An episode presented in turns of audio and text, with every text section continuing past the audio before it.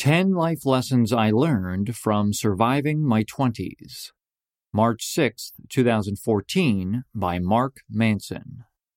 On my 20th birthday, I got drunk and peed on some old lady's front lawn. A cop saw me and stopped me.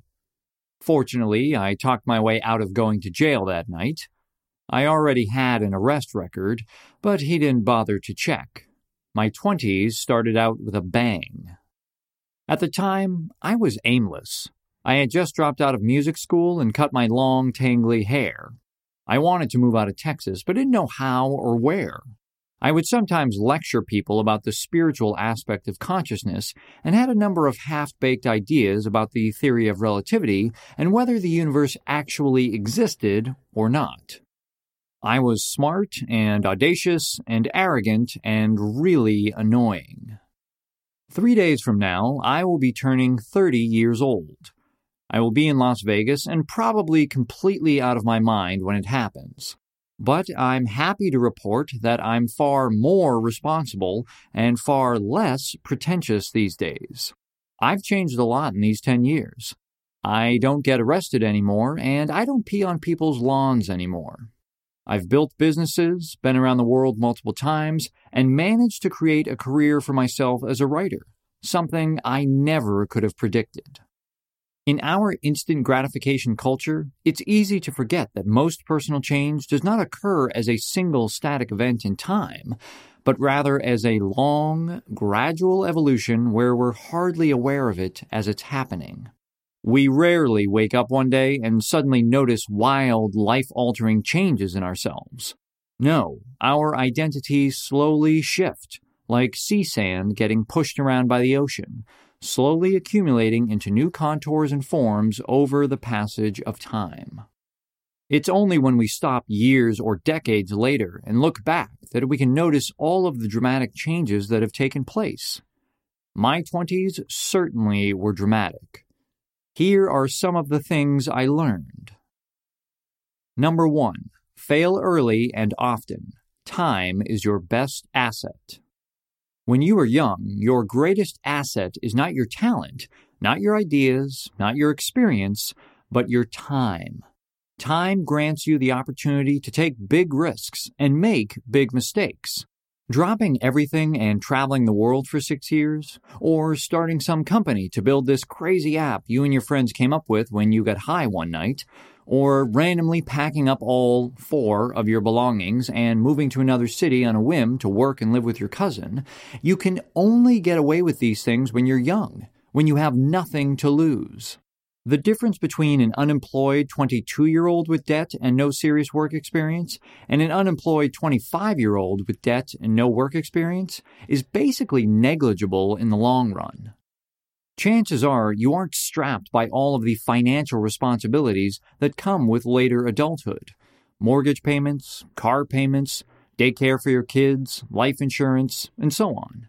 This is the time in your life when you have the least amount to lose by taking some long shot risks, so you should take them. Because it's the disastrous failures of these years, that crazy love affair with the Taiwanese dancer that made your mother lose her hair, or the entrepreneurial joint venture some guy in Starbucks talked you into that turned out to be an elaborate pyramid scheme, it's these failures that will set you up for your life successes down the line. They are the best lessons of your life. Get learning. Number two, you can't force friendships. There are two types of friends in life the kind that when you go away for a long time and come back, it feels like nothing's changed, and the kind that when you go away for a long time and come back, it feels like everything's changed. I've spent the majority of the last five years living in a number of different countries. Unfortunately, that means that I've left a lot of friends behind in various places. What I've discovered over this time is that you can't force a friendship with someone. Either it's there or it's not. And whatever it is, is so ephemeral and magical that neither one of you could even name it if you tried to. You both just know. What I've also found is that you can rarely predict which friends will stick with you and which ones won't. I left Boston in the fall of 2009 and came back eight months later to spend the summer of 2010 there. Many of the people I was closest to when I left could hardly even be bothered to call me back when I returned. Yet, some of my more casual acquaintances slowly became the closest friends in my life. It's not that those other people were bad people or bad friends. It's nobody's fault. It's just life. Number three, you're not supposed to accomplish all of your goals. Spending the first two decades of our life in school conditions us to have an intense results oriented focus about everything. You set out to do X, Y, or Z, and either you accomplish them or you don't. If you do, you're great. If you don't, you fail. But in my 20s, I've learned that life doesn't actually work that way all the time. Sure, it's nice to always have goals and have something to work towards, but I found that actually attaining all of those goals is beside the point. When I was 24, I sat down and wrote down a list of goals I wanted to accomplish by my 30th birthday. The goals were ambitious, and I took this list very seriously, at least for the first few years. Today, I've accomplished about one third of those goals. I've made significant progress on another third. And I've basically done nothing about the last third.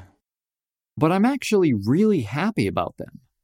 As I've grown, I've discovered that some of the life goals I set for myself were not things I actually wanted. And setting those goals taught me what was not important to me in my life. With some other goals, while I didn't attain them, the act of working towards them for the past six years has taught me so much that I'm still pleased with the outcome anyway. I'm firmly convinced that the whole point of goals is 80% to get us off our asses and 20% to hit some arbitrary benchmark. The value in any endeavor almost always comes from the process of failing and trying, not in achieving. Number four, no one actually knows what the hell they're doing. There's a lot of pressure on kids in high school and college to know exactly what they're doing with their lives.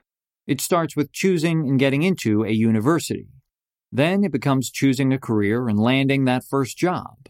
Then it becomes having a clear path to climb up that career ladder, getting as close to the top as possible. Then it's getting married and having kids. If at any point you don't know what you're doing, or you get distracted, or fail a few times, you're made to feel as if you're screwing up your entire life, and you're destined for a life of panhandling and drinking vodka on park benches at 8 a.m. But the truth is, almost nobody has any idea what they're doing in their 20s, and I'm fairly certain that continues further into adulthood. Everyone is just working off of their current best guess. Out of the dozens of people I've kept in touch with from high school and college, and by keep in touch, I really mean stalked on Facebook, I can't think of more than a couple that have not changed jobs, careers, industry, families, sexual orientation, or who their favorite Power Ranger is at least once in their 20s. For example, good friend of mine was dead set when he was 23 of climbing the corporate hierarchy in his industry. He had a big head start and was already kicking ass and making good money. Last year, at age 28, he just went and bailed. Another friend of mine went from the Navy to selling surf equipment to getting a master's in education. Another friend of mine just picked up and took her career to Hong Kong. Another friend stopped working as an environmental scientist and is now a DJ. I rarely had any clue what I was doing. I get emails all the time from people wanting to know how I built my business, when I decided to become a writer, what my initial business plan was. The truth is, I never knew any of those things. They just happened.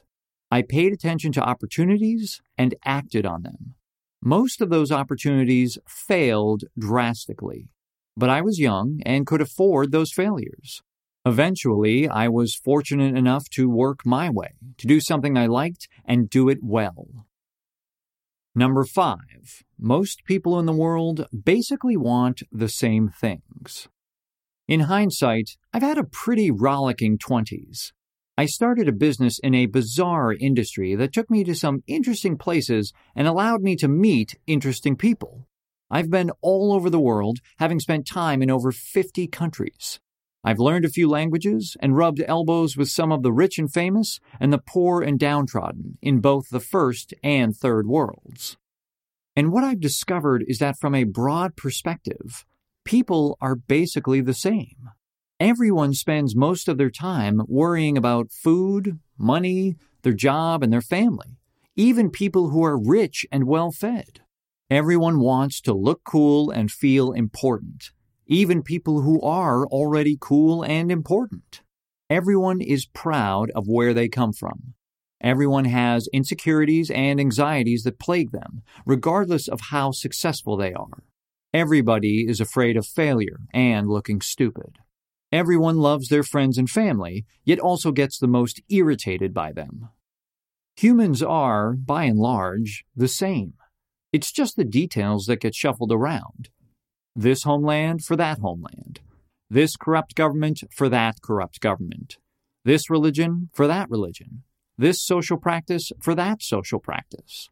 Most of the differences that we hold to be so significant are accidental byproducts of geography and history.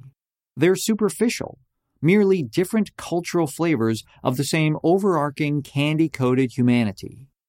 I've learned to judge people not by who they are, but by what they do.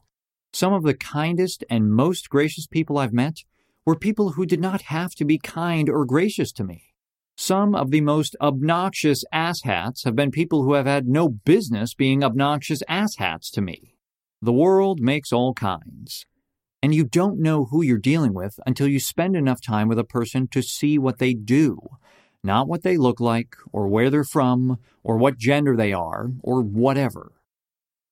Number six, the world doesn't care about you. The thought that is so frightening at first glance, no one cares about me, becomes so liberating when one actually processes its true meaning. As David Foster Wallace put it, you'll stop worrying what others think about you when you realize how seldom they do. You, me, and everything we do will one day be forgotten. It will be as if we never existed, even though we did. Nobody will care. Just like right now, almost nobody cares what you actually say or do with your life. And this is actually really good news. It means you can get away with a lot of stupid shit and people will forget and forgive you for it. It means there's absolutely no reason to not be the person that you want to be. The pain of uninhibiting yourself will be fleeting, and the reward will last a lifetime. Number seven, pop culture is full of extremes. Practice moderation. My life immediately got about 542% better when I realized that the information you consume online is predominantly made up of the 5% of each extreme view, and that 90% of life actually occurs in the silent middle ground where most of the population actually lives. If one reads the internet enough, one is liable to start thinking that World War III is imminent that corporations rule the world through some conspiracy, that all men are rapists, or at the very least complicit in rape, that all women are lying hypergamous whores, that white people are victims of reverse racism, that there's a war on Christmas, that all poor people are lazy and destroying the government, and on and on. It's important to sometimes retreat to that quiet 90% and remind oneself Life is simple, people are good, and the chasms that appear to separate us are often just cracks. Number eight, the sum of the little things matter much more than the big things. I remember reading an interview of Dustin Moskovitz, the co founder of Facebook and Mark Zuckerberg's college roommate.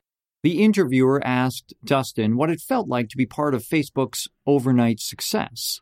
His answer was something like this if by overnight success you mean staying up and coding all night, every night for six years straight, then it felt really tiring and stressful.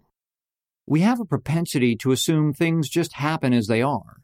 As outside observers, we tend to only see the results of things and not the arduous process and all of the failures that went into producing the result. I think when we're young, we have this idea that we have to do just this one big thing that is going to completely change the world, top to bottom. We dream so big because we don't yet realize, we're too young to realize, that those one big things are actually composed of hundreds and thousands of daily small things that must be silently and unceremoniously maintained over long periods of time with little fanfare. Welcome to life. Number 9. The world is not a scary place out to get you. This gets said all the time, but it's basically true.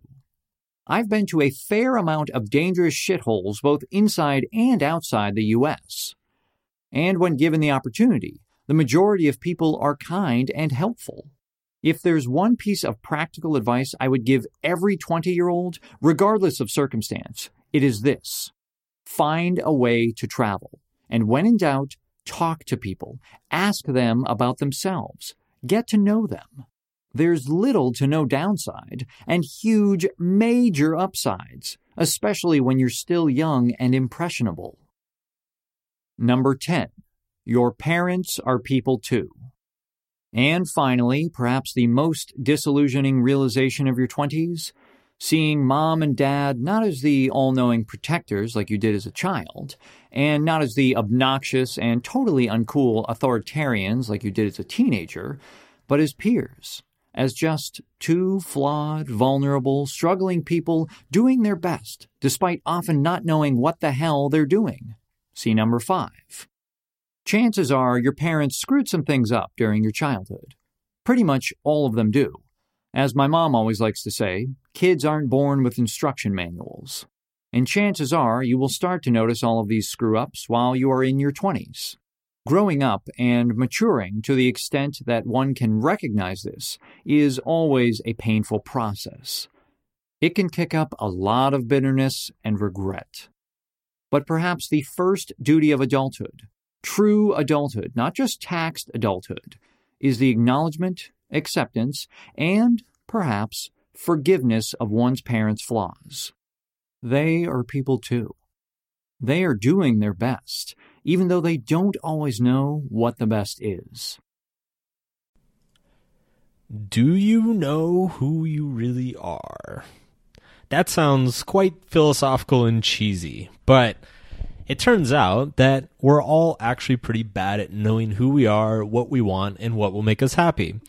If you enjoyed this article that you just listened to, then you should check out my 22 page ebook where I get all into our crazy psychology and why we're so bad at understanding ourselves and what makes us happy.